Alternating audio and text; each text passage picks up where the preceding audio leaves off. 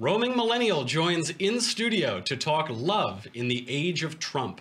Then Erielle Davidson and Amanda Prestigiacomo join the panel of deplorables to discuss revived Obamacare repeal, North Korea's rocket man burning his fuse out there alone, and why teenagers aren't having sex, drugs, and rock and roll anymore. Sad. Now, before we begin here, I would just like to address something once and for all.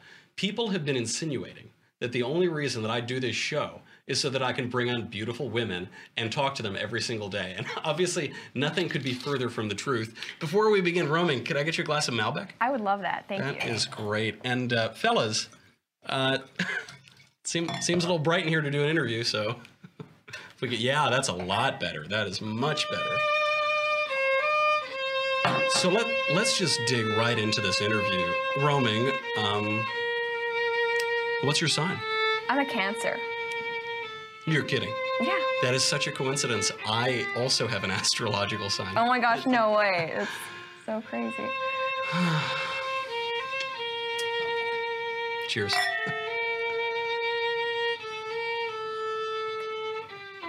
mm.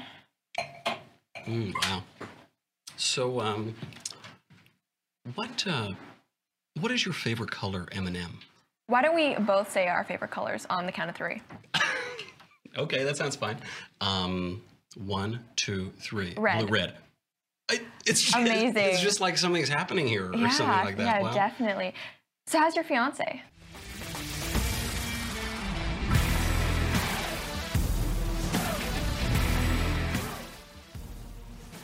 We're joined today by Roaming Millennial. Roaming, thank you for being here. This is, Roaming's been with us from the beginning, one of the first people on the panel of deplorables. I think I might have been not on your first show, but one of them. You were, yeah, at least on the second show, Yeah. second or third.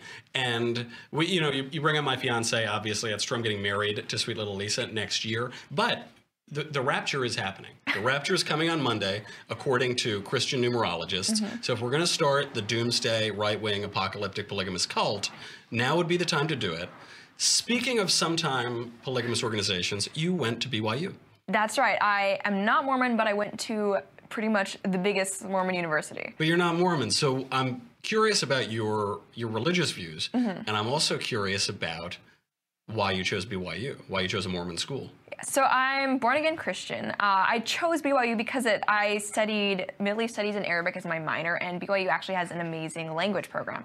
So I went there to study Arabic, and you know, I, I got a scholarship there. I was very lucky. It's a good school academically, but it is a Mormon school, and not being Mormon, there were definitely challenges. Yeah, de- de- definitely. What sort of challenges? Um, well, everyone's Mormon. They all super want you to convert to Mormonism. Uh, you have to take Mormon religion classes while you're there, regardless of whether you're Mormon or not. So I pretty much have, in essence, a minor in Mormonism. But you Um, know, if you go to a UK public school, you have to take Islam classes, so course, it certainly same makes thing. just as much sense. sure. Exactly, the state religion, of course.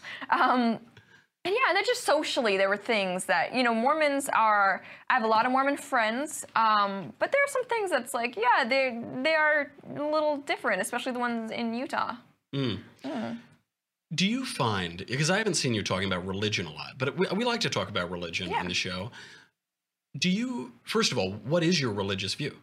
Um, so like I said, born again Christian. Um, I don't. It's actually funny. I don't really talk about religion on my channel, uh, just because I have a pretty wide variety of watchers. A lot of people who listen to me are actually, you know, very liberal or maybe more libertarian than I am. Um, so it, religion isn't something that's come up, but I think more and more I'm starting to see how I guess my religious views kind of I mean, they're not determining for my political views, but they definitely kind of go together. They influence one another and things like There's that. There's a so- foundation that's yeah, formed by exactly. that. So what are your religious views? Let's break the news here. You don't talk about it on your channel. We need we got to get some views. Yeah, well, I mean, I definitely uh, believe in God, and I think the idea behind Christianity, uh, a lot of people who aren't Christians or aren't very familiar uh, with Christianity and how it's practiced isn't the idea that you be a Christian, it's all about being perfect, but it's the idea that there is forgiveness for sin. And I think you know the idea behind sin and just knowing who I am as a person and you know all my own flaws that's kind of what made me attracted to Christianity in the first place because if you look at all of the world religions, you know, they all try to offer, I guess, you know, a form of self-help or self-improvement, but Christianity is really the only one that says, yeah, you're never going to be perfect, but here's what you can do about it. So you said it goes hand in hand with your politics. Mm-hmm. How I have two questions on that. One, how does your religion influence your politics and maybe Yeah. vice versa? And also, do conservatives have to be Christian or Jewish or religious?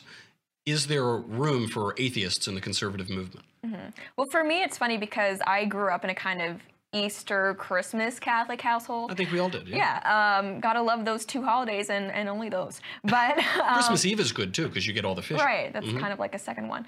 Um, but yeah, when I when I was younger, I mean, I've always I've never been liberal. I've always been pretty conservative, just of how my parents brought me up. So you know, it's not like if I were to be an atheist, I'd be this pink-haired, overweight feminist, right? I mean, it's not there. But um, I think since I kind of started exploring Christianity more from a philosophical and theological standpoint.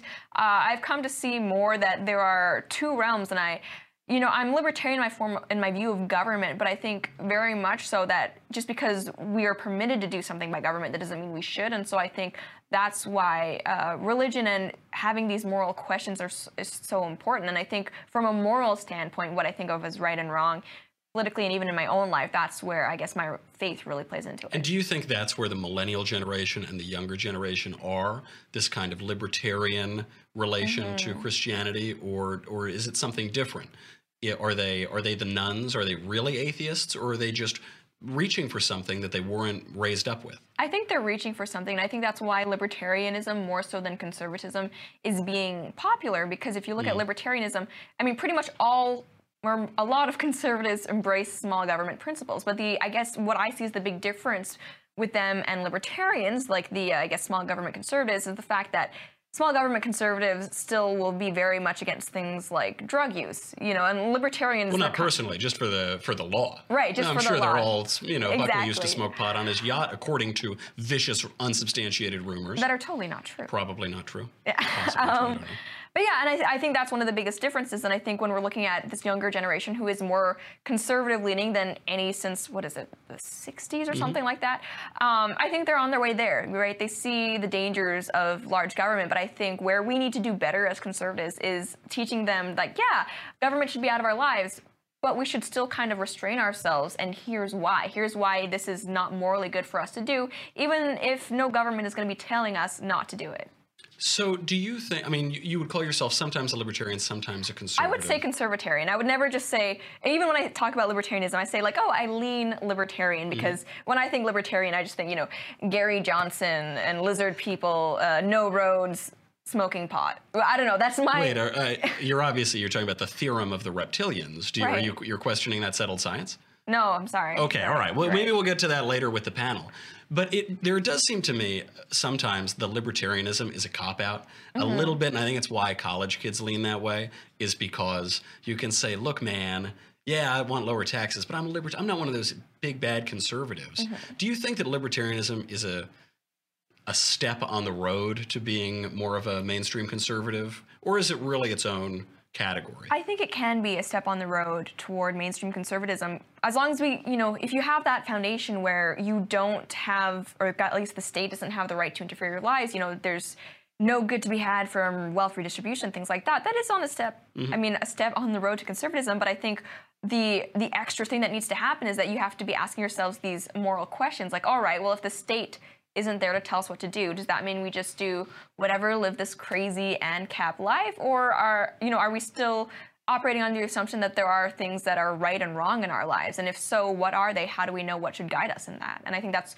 where church comes in. And Je- Dennis Prager talks mm-hmm. about this a lot, and I think it's such a true point. Small government only really works under under I guess the, the guide of these uh, I guess religions and, and faiths that kind of keep us in check because the government isn't there to do You that. need a big God to have a small government. Exactly, That's what yeah. you're saying. I Yeah, I, think that's totally that. right. It does remind me that the libertinism of P.J. O'Rourke's essay, where the title of the essay is, I think, I might be misquoting it, How to Drive Fast on Drugs While Getting Your Wing Wang Squeezed and Not Spill Your Drinks.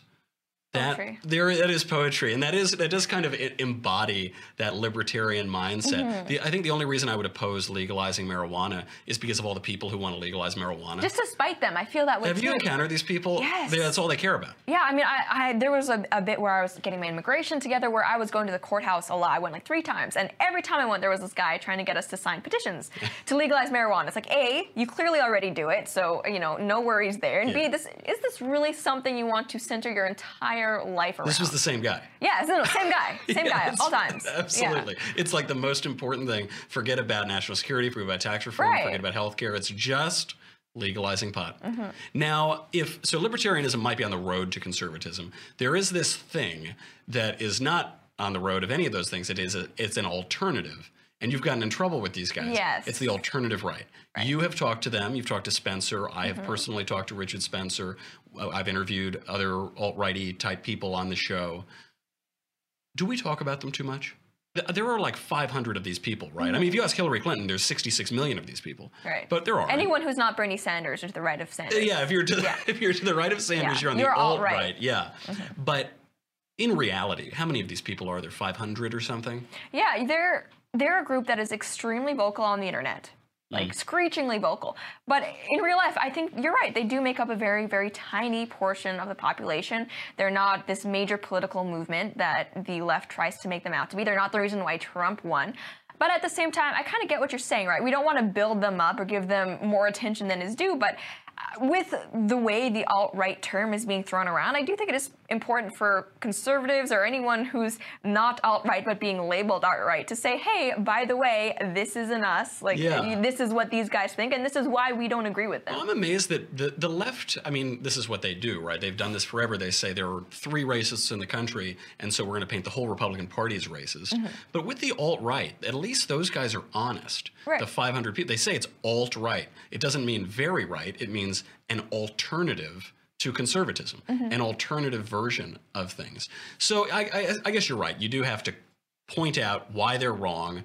Their ideas are illogical, they're easily Mm-hmm. They're very they're very emotional, Mm-hmm. and people ask me why I'm not alt right. I'm not alt right for the same reason I'm not a feminist or Black Lives Matter advocate, right? Because they're emotional arguments based on identitarianism, and like I have a lot more things to be proud of and committed to than the color of my skin, right? Yeah, it's nothing. I, I don't feel that I've accomplished very much for that. You also have this other issue with the alt right, which is that you are not all white. Yes, that, I am complicit in the white genocide. You are. You are the white genocide. Yeah. Roaming. How dare you? Yeah, I mean, it, I, and I, I feel bad for you know they're clearly upset about this, but you know here I am planning to I guess have all these mixed race children, so I guess It's it's really. Oops. I, you know what I think though? I think we need to amend. They, they have this slogan, Mm-hmm. which is the the 14 words. We must secure the existence of our people and a future for white children. Mm-hmm. If we just add a hyphen in there and say white Asian children, right, you're and then you're, you're and then you're yeah. good. Then you can fit in there. We would get along totally fine if only that were changed. And you get a you get a ton of flack from these guys on YouTube. Oh, yeah, because you it, it is pretty strange. You only started doing this a year and a half ago, Mm-hmm. and now you're like the biggest thing on YouTube. You Debatable, are but you yeah. but you grew so fast. You get a gazillion views. What is it about you? Why do people watch you?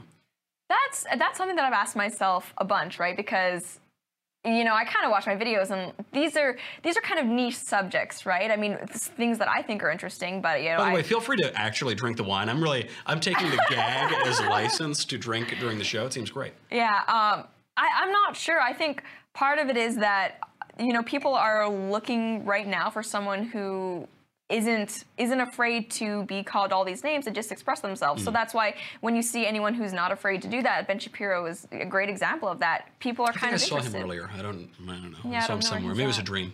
Uh, but yeah, so people are drawn to that, and then hopefully they're they look at my channel and see someone who, who I really do care about these issues, and I you know I see myself as sort of an activist for you know conservative small government principles, and I hope that my videos are informative. Um, you know, I'm sure a lot of people will say I'm only popular because I am a girl. I, you know what? I'm not going to say that has nothing to do with it. I'm hoping that's not the only reason why people Are, you- watch are me. you saying that if I identify as a girl, that I'll I'll finally get as many views as you do? that is how that works. If We're Ben doing it right Shapiro now. were to do I that, am a woman. I am a beautiful woman. You identify as Angelina Jolie. I, yeah, that's right. Yeah, at least at least my cousin Beyonce. yeah. So on that point, they say it's just because you're a girl. Mm-hmm. And it is true. Pretty girls do very well on YouTube, particularly in the conservative movement. They do very well on Fox News and on television stations. But that's fine. It seems to me use any any tool at your disposal to talk about true ideas. The left always gets conservative women wrong. They don't mm-hmm. understand conservative women because they they think that conservative women are supposed to be barefoot and pregnant in the kitchen and never leave and never utter a word. But you don't do that. When I think of conservative women like uh, Margaret Thatcher, Phyllis Schlafly, you, Ann Coulter, Laura Ingraham, on and on and on. I love that I'm included with, with Margaret Phyllis Thatcher. Schlafly. Oh, Margaret Thatcher. Yeah, yes, just yeah, like of growing. Mm-hmm. millennial Margaret Thatcher, just equally same level, same amount of Yeah, accomplishments. absolutely. You, I mean, I don't know. I haven't seen Margaret Thatcher put out a YouTube video probably ever. Right, she's really slacking. Mhm, absolutely. With the death and all. What? But those are pretty tough ladies. Those are tough cookies. Mm-hmm. You're a you're an outspoken, fierce defender of of your ideas. Yeah, I Why, why do they get women wrong? And you know what? I get people on the left attacking me for that reason all the time. Oh, if you're so for family values, you, why why are you not you know pumping out children and stuff like that? And by the way, like, I'm 23. I think I, I think I have enough time to do to do both. Uh, well, Monday is actually the apocalypse, Right, so, so. we better hurry up on it. Yep. So yeah, but I think the reason why there are a lot of these conservative women who are so outspoken is that I think you know in terms of gender roles, I think conservatives in general embrace the idea that you know men and women are different in some ways, uh, you know, and they're complementary.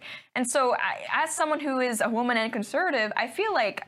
I kind of care about these issues in a maternal way, and so I, you know I'm, I can't speak for any other conservative female commentator, but I I do kind of see it as a I don't know, not a way of mothering everybody and you know trying to tell you what to do, but I feel like you know if you really do care and you care what kind of world your children are going to be brought up in, if you kind of if you care about your community and mm. your church, then these are things you'll want to speak up about it. And conservative women in general, I think, embrace that. And you know, just because you want to have a family and that you you know you're feminine doesn't mean you have to be like what the alt right thinks of as a woman. You know, this hashtag trad life where you actually are barefoot in the kitchen. Right. Well, Yeah. th- they seem to be in every way. The alt right seems to be cartoonish, but they do. They talk about the trad life, and they they do appear to have cartoonish views of everything, including gender roles. But obviously, we know as conservatives, I, Right. I always think there are like three levels to this. There's the liberal level, which is completely wrong, and then you know that says. Uh, uh, gender roles don't they don't exist whatsoever. They're completely meaningless. Men and women are exactly the same. But if you're a man in a woman's body then s- somehow you know even though they're the same. Then Right. there's the next order which is the conservative view. And that view is men and women are different. They're rigid. These are the like ah women you know? And then there's the higher level. There's the highest level of conservatism which is like ah women. You know there's Yeah. it's it's an appreciation and it's a playing around with rules that are meant to be broken and understanding that we live as real people with real living ideas. Mm-hmm. And I, the way I see gender roles is that, look, I, I'm a woman, and I'm even as I'm starting to get older, I'm starting to realize that my priorities in life, or like where I see myself in the next five years, are next five days yeah. the apocalypse is i don't know how i can convince you of this roaming You're right. It's I'm sorry. happening I'll on Monday. To, I'll have to fly back to LA if, if it does happen. and by the way, in the Death Cult, we are going to make them wear the Handmaid's Tale costumes. So Mm. I yeah, I at that. noticed you were trying on other costumes at Steve Crowder's show last week. this isn't going to be like an Arabian princess style. I was so jealous, Yeah. Crowder. That was a great bit though, and this is this is changing the subject just slightly. But you did this great bit on Crowder's show, Mm-hmm. Yes. and you sang, and you were you have a great voice. Thank you. And there, you know, everyone goes on everybody's shows. Mm-hmm. So you go on the Crowder show, you go on my show, we'll, we'll go on an Andrew Klavan show, whatever. We are dominating the internet as conservatives. Conservatives are killing it on YouTube and Twitter. That's where we live. Why is that? What is happening now? Is it is it something that is it just a new version of something that's always been around or is this a real moment of cultural lift for the right? I think right now what we're seeing is a backlash to the leftism that's been pushed down people's throats. And so I think honestly, love Trump or hate Trump, I think he's kind of the embodiment of that, right? I don't think Trump won because he's this policy savant or because he's the You sure? people's savior. um, I think it's because people are really upset with the establishment right now and the way things are going, especially when we look at leftism and how this leftist globalist, I guess, point of view, where that's gotten them. And I think the popularity of like your show, Daily Wire in general, I think that's kind of reflective of that. And what I'm hoping is that I'm not sure that everyone who is watching these conservative videos is a conservative themselves. Um, I'm ho- I'm hoping that you know they, they kind of watch it and take take away what the core message of like constitutional conservatism is uh, Judeo-Christian values and stuff like that. Uh, but at the very least, because of this backlash, it's, it's getting getting more attention to what I think are some important issues. I don't think everyone who's watching it right now, like I said, is a conservative themselves, but I'm hoping it's at least a step in the right direction, right? Step one is make people interested and watching your show, right? Then And, and why would someone who's not a conservative watch this show or watch your channel or watch any any number crowd or Ben or, or Drew? It seems to me it's because they've never heard these ideas before. Mm-hmm. These ideas are shut out of their curricula in high school, in college. They're told it's a thought crime. You're not allowed to discuss them. And so when a smart girl talks about it on YouTube, you'll watch it. Right, and I think the fact that the left is always calling people like you and me Nazis, white Yeah. supremacists, stuff like that. I mean, at the very least, people are going to be interested, right? Like, oh, Right. really? Like, are these modern day Nazis? Are are they actually in league with Richard Spencer and Yeah. you know all of those Charles people? And at the very least, it makes them interested. And then I think when they watch our stuff and then see, oh, wait, that's not you. I think it, I think it kind of trigger something in them like oh well you know if this wasn't true what i've heard about conservatives without actually seeing them like what else have i been told that's based on these leftist stereotypes and not actually reflective of conservatives That's true, and it's very hard to convince someone to read Russell Kirk or Edmund Burke or Mm, yeah, these kind funny, of dense thing. guys. But it's easy enough to get someone to watch a, a YouTube video, Right. And that's that's the way in. Before we cut to the panel of deplorables, we have to have the roaming millennial lightning round. Okay. I have arranged the most important questions. Some are dichotomies, some are just regular questions. I want the first answer that comes to your mind. You don't, don't think it out, just let it come come right out. And this, I think, will give us a portrait of Okay. who roaming millennial is. Favorite YouTuber? sargon of akkad Favorite? What about me? I guess I'm not really a YouTuber. You're YouTube Favorite adjacent. novel? I'm YouTube adjacent. yeah. Favorite novel? see that's really really hard for me stalling. Part, She's part of me is. Day by Day Armageddon, a zombie novel. The other part of me is I really like Pride and Prejudice. It's I pass too many. All the Pride books. and Prejudice. I believe that. I could see that a mile away. Favorite movie? um I want to say something pro- profound Mm-hmm. and intellectual seeming, but honestly, Lord of the Rings, the second one. The second. You know, I walked Yeah, out of that movie. I was so bored in the woods. We'll talk about it later. 4chan or Reddit? Reddit. Spencer Klavan or Richard Spencer? Um, oh, Richard Spencer because I want to convince him of the beauties of race mixing. A, a, a noble and, and thing that I don't want to think about. Holy Koran, Duran Duran. Duran Duran. Alt right, alt wrong. Oh, wrong. My country right or wrong, my country went right. My country when right. When right. William F. Buckley, William F. Cuckley. William F. Cuckley always.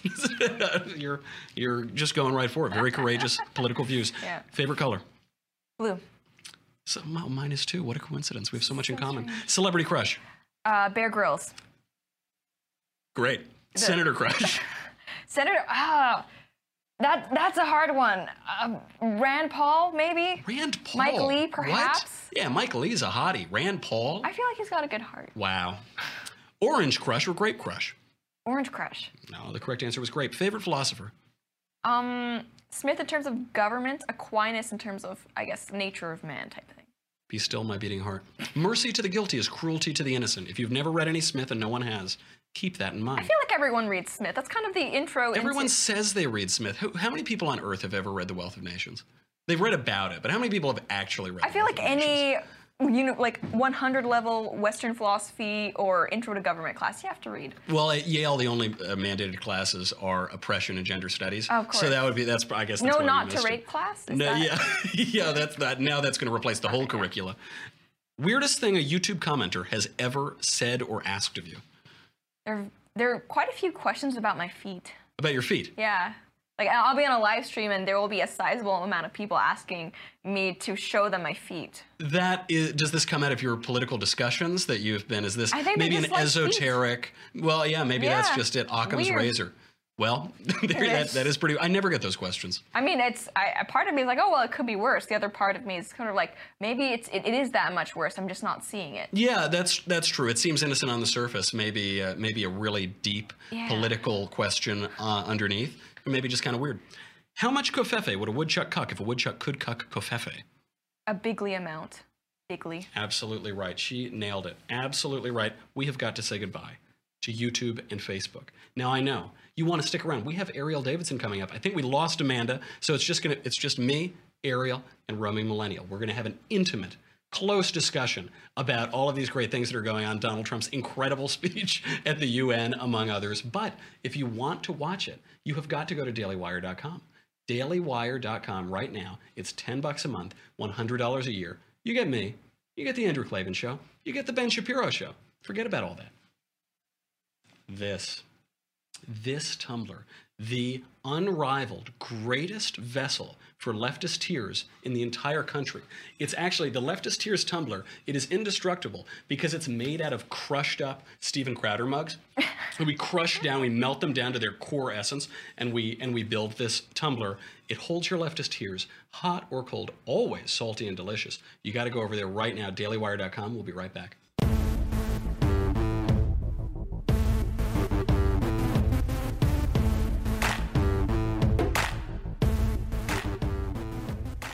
Is time to talk about the undead, a zombie back from life. And for that, we cut to our senior zombie correspondent, Bob Hope. Live here? Yes. Well, maybe you know what a zombie is. When a person dies and is buried, it seems to certain voodoo priests who, who have the power to bring him back to life. horrible.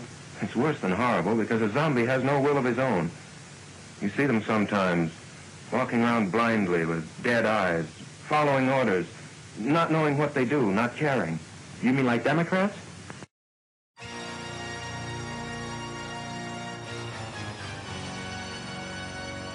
It is like Democrats. It is like the opposite of Democrats because Obamacare repeal is back from the dead. What a grave robber. Miracle of miracles. Lindsey Graham, Lindsey Graham, who expected that, may be repealing Obamacare. The Graham Cassidy bill may do it before the September 30th deadline because the Senate's parliamentarian informed the Budget Committee that the Senate only has until September 30th to repeal Obamacare with a simple majority to discuss we bring on our panelist, Erielle Davidson. Erielle, is this going to happen? I, I hope it does. I mean, I think this is the GOP's chance to really shine. Uh, they've been, for lack of a better word, deplorable in that category when it comes to repealing Obamacare. Uh, I think the whole Dreamer situation has been a tremendous distraction, for lack of a better word, for Congress. And so I would like to see this happen. Uh, I'd like to see a repeal of the employer and individual mandate. Um, I think the imposition or imposing a per capita cap on Medicaid will be a tough sell, but I think there are a lot of parts of this bill that could be extremely successful. Um, you know, National Review had a great article about this that came out at least a few days ago. It talked about how this is a great win for federalism, and I couldn't agree more. Now, roaming, is this random? Is this just a totally random thing, or is this the 4D chess that we've been hearing about? Oh, gotta love that 4D chess.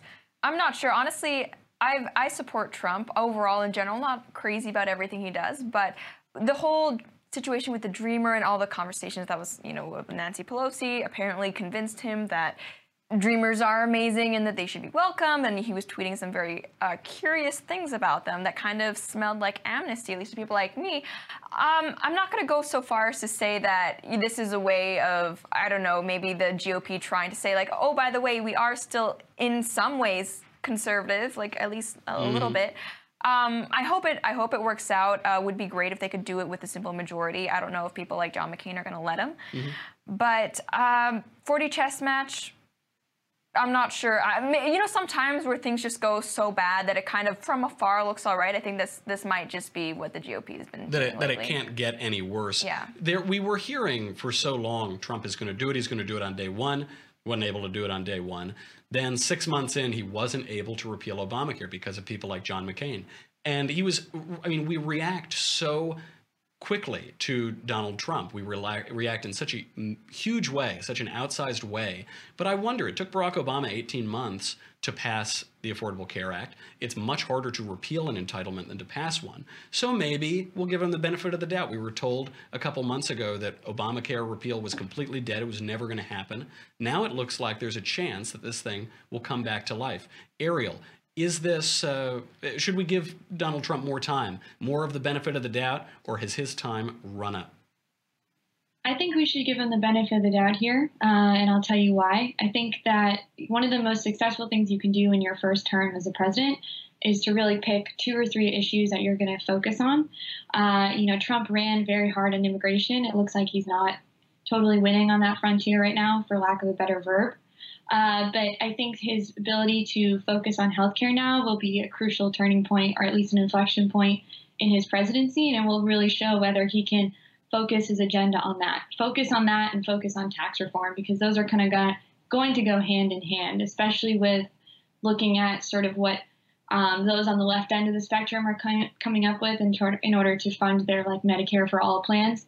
Um, I don't know if you caught Bernie Sanders' idea of hiking taxes up to 52% to pay for his health care plan. Perfect. Bernie Sanders wants more taxes? Well, apparently, he yeah, was breaking news. Bernie Sanders wants to raise taxes because of these right. brand new ideas like socialism. You know, those brand new 200 year old ideas like socialism? That have worked amazingly. Yeah, like all the youth, right. like Bernie Sanders. Yeah.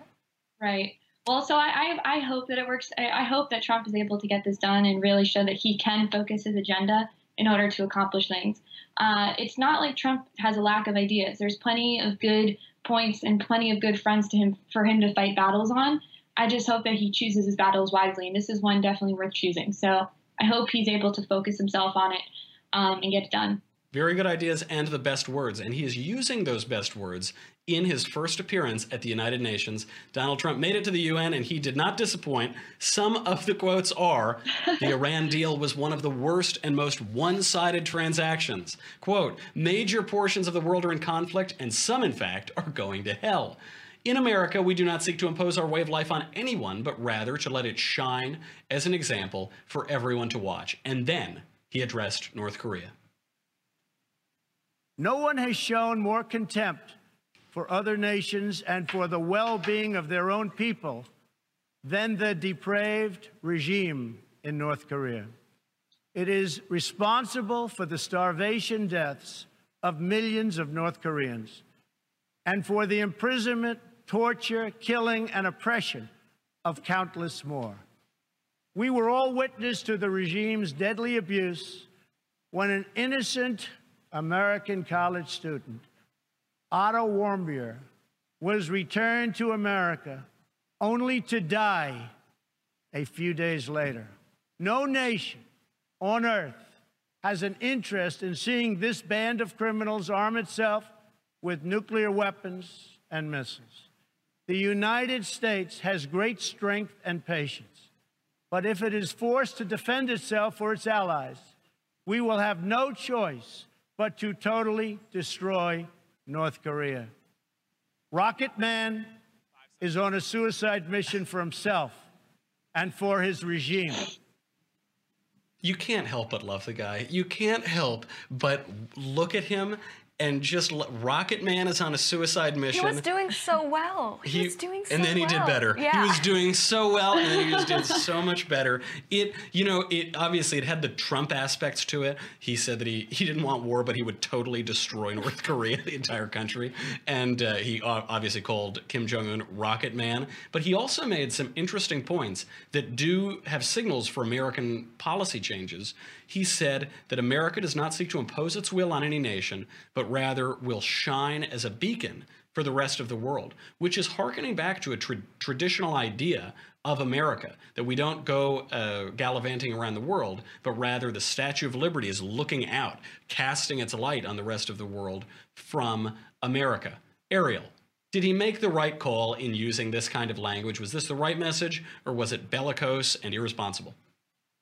I, you know, I think it was the right message. I think it was on point. Uh, I think you have liberals shaking in their boots over it. Uh, it's sort of an interesting selective memory that those on the left seem to have. They're, uh, you know, they're being hypercritical at this point when in reality we've had everyone from Obama and Clinton, uh, who have President Clinton, who have threatened to destroy North Korea in some capacity. So this is not unusual language you know, it's starting to, it's not even starting to, it's just more evidence for me that Um, it's not necessarily what Trump says that is could be wrong for the left. It's just that Trump is saying it.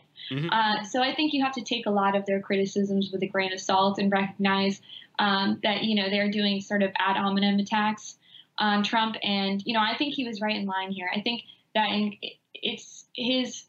We're no longer going to be sort of this nation that's somewhat of a pushover.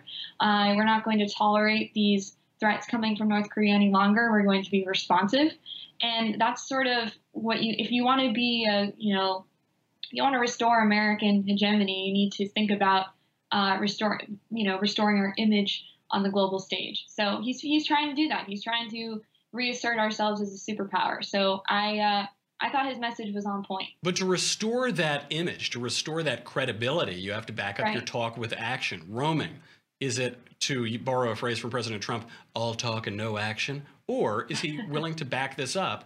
And is he willing to push toward regime change in North Korea or to forcing them to abandon their weapons program? I feel like every time I'm on the show, you're always asking me if we should, at you know, in some capacity, use Yeah, military action absolutely. against North Korea. I'm, I'm sensing a theme here. It's because you're our you're our half Asian correspondent, Right. So we obviously have to bring in the Far Eastern issues with you, and we're as bloodthirsty as any other show on the internet. Right, of course. Do we have to go to war? You know what? This North Korea is something I wasn't in support of the wars in Iraq or Afghanistan. Uh, one of the few things I disagree with Ben Shapiro about.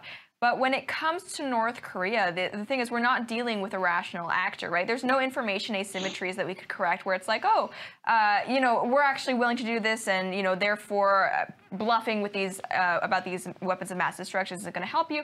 Well, this is a very different situation. Kim Jong Un and the North Korean regime in general has shown itself to be extremely aggressive to the United States, uh, not very willing to compromise, enter negotiations on good faith.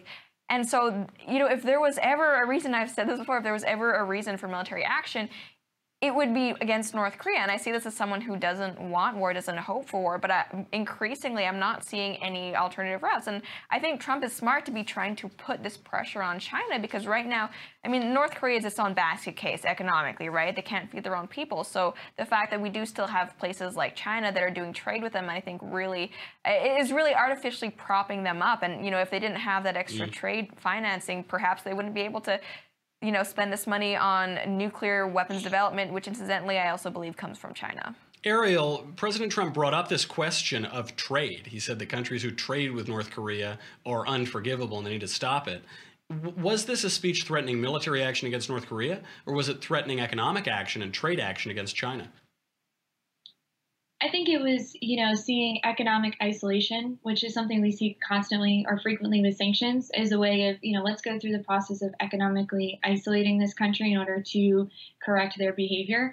Uh, I will it work? I don't know. Uh, this is one of those situations in which, you know, the North Korean economy is so fragile because it's completely state run, and you know, most of the I don't know what percentage of the country, but a large fraction of the country is enslaved to the government.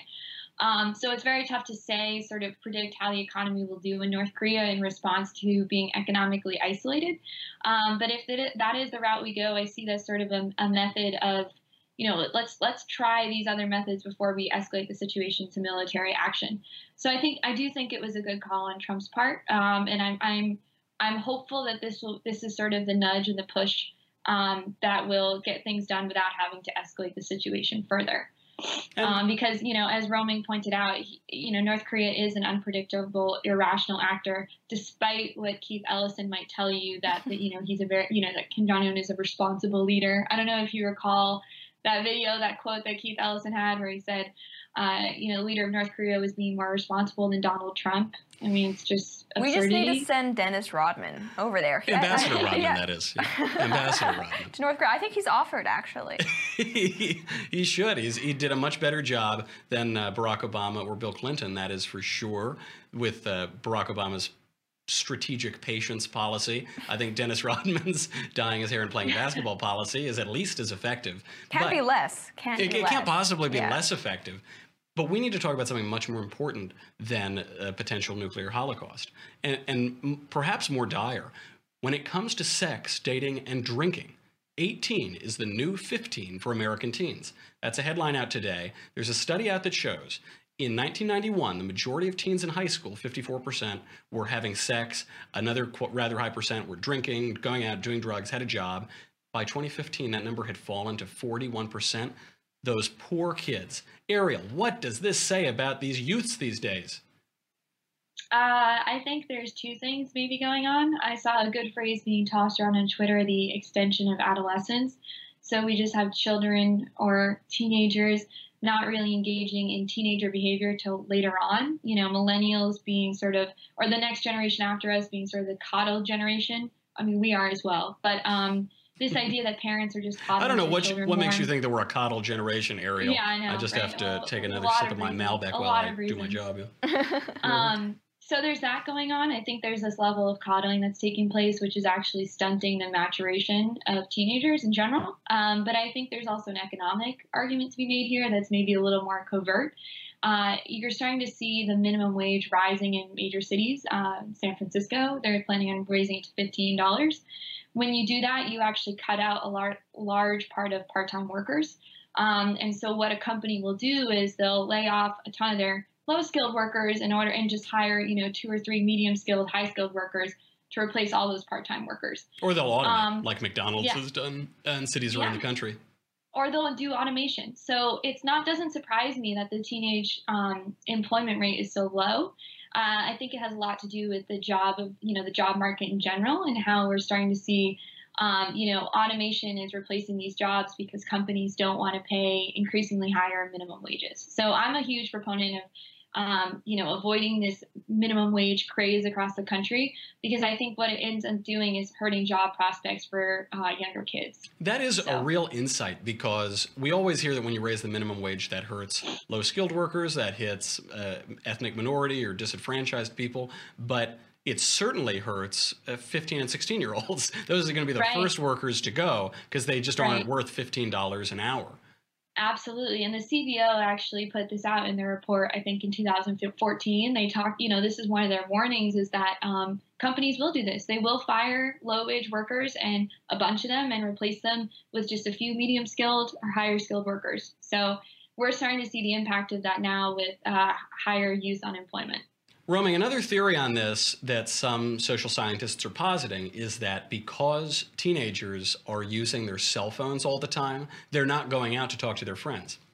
They're going home and they're texting or they're posting photos, so they might appear to be more risque or more scandalous, but they're actually behaving in the manner that they're portraying at a much lower rate. Do you think the cell phone is what's killing the rebellious nature of teenagers? Well, I do think that because we have social media and television shows that are, I'm sorry, but edging closer and closer to actual softcore porn by the day, it seems like a lot of the mystery bet- uh, behind these behaviors, partying, drinking, sex, drugs, it's actually being lifted. And so I would disagree with a lot of people that drinking later and having sex later means a delayed maturation. I don't think there's anything necessarily more mature about having sex when you're 15 rather than 18, or the same thing with drinking. And so, I mean, I'm, I personally see it as a good thing, and I don't think it necessarily means you're staying a child for longer. It just means you're choosing not to engage in these behaviors, which, you know, honestly, when you're 15, 16, 17, 18, you don't need to be doing. And, you know, it, there, there is this kind of mystery behind it, like, oh, this is what all the adults are doing. This is dangerous. This is fun. Maybe I can do it. And, you know, with social media, the internet, I think more and more people are seeing like eh, it's not that exciting it's not that glamorous if i'm not ready to do these things or if i don't want to do these things there's nothing nothing pushing me to do it i can you know stay at home with my friends uh, you know on i don't know what the latest messaging app is for children but yeah i could just do that. There's no reason why i need to be out late at night doing i guess mischievous things Roaming, you're just so virtuous. I sometimes wonder when I have these all female panels of deplorables, I don't really worry that a perspective is missing, but I bet on this issue, if we had a couple guys on here, they might take a slightly different point of view, but probably yours is the more correct and virtuous one. Erielle, you brought up this interesting point that this is just a process of delayed maturation. So it isn't just about teens going out late and drinking, it's about a delay across uh, age groups. Right. Oh, so they're becoming adults later too. Right. So, I mean, this is so what I would say is the same study also posited that um, there's a large fraction of high schoolers have never been on a first date. So I'm not even talking about, you know, sexual activity. That's a personal choice. I'm talking about kids actually forming relationships with other kids. And this could be a symptom of, you know, our texting culture, our social media culture, where you don't actually have to have a face-to-face conversation with someone. Um, and so I think there's actually this strange sort of social ineptitude that's taking unfolding with the younger generation. Um, you know, I, I, say this as someone who has a younger sister who's a sophomore in high school. You know, I, I, see it within that generation that a lot of their communication takes place over electronics as opposed to face to face. Let's carry this forward and look at the average marrying age, which seems to be increasingly hiking. Mm-hmm. Uh, it seems that people are putting off relationships in general. Uh, there seems to be less of a necessity for it if we want to use the word necessity. Um, so, yeah, I, I, you know, I'm not saying here I'm advocating that sexual activity is a sign of maturation, but I think that you heard it you know, here. Erielle Davidson says that sexual activity is a sign of maturation. I'm 15, sorry, go on. You're ready. I, 15. that's, yeah. that's going to be Romy's new slogan. Yeah. I'm sorry, go on, Erielle. Yeah.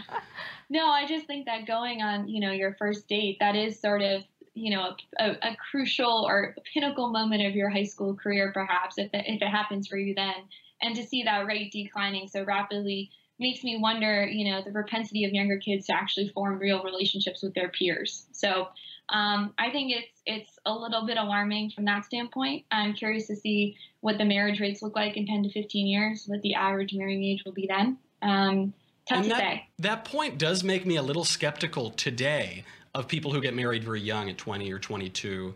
Not that was common in the past, but in the past it was also common for 15-year-olds to work and 16-year-olds to have a job and to do things that adults do. But at this point, if adolescents and teenagers and young adults are having their maturity pushed back so much, then it seems crazy to say you're you're not old enough to have done anything that adults do, be financially secure, have a job, uh, do all of the other things that adults like to do, but you are ready to make one of the most important decisions of your life. There are clearly uh, uh, side effects of this that raise difficult questions. You know, for an aging population, population that puts off having kids. And, and we don't have that much time, guys, because as I keep reminding you, the- Monday. the world is ending on Monday. That will be the rapture, so maybe we'll be able to fit it all in by then. But if not, we'll at least get two more shows in the meantime. Erielle, thank you for being here. Roaming, thank you for coming on the show. thank and for so that, it was a really, there was just something really magical about that that little Yeah, line nice in the beginning. Yeah, cheers to your health. Yeah, thank you. And thank you. We'll be back tomorrow. This is the Michael Knowles Show. I'm Michael Knowles. Come back tomorrow and we'll do it all again. Cheers.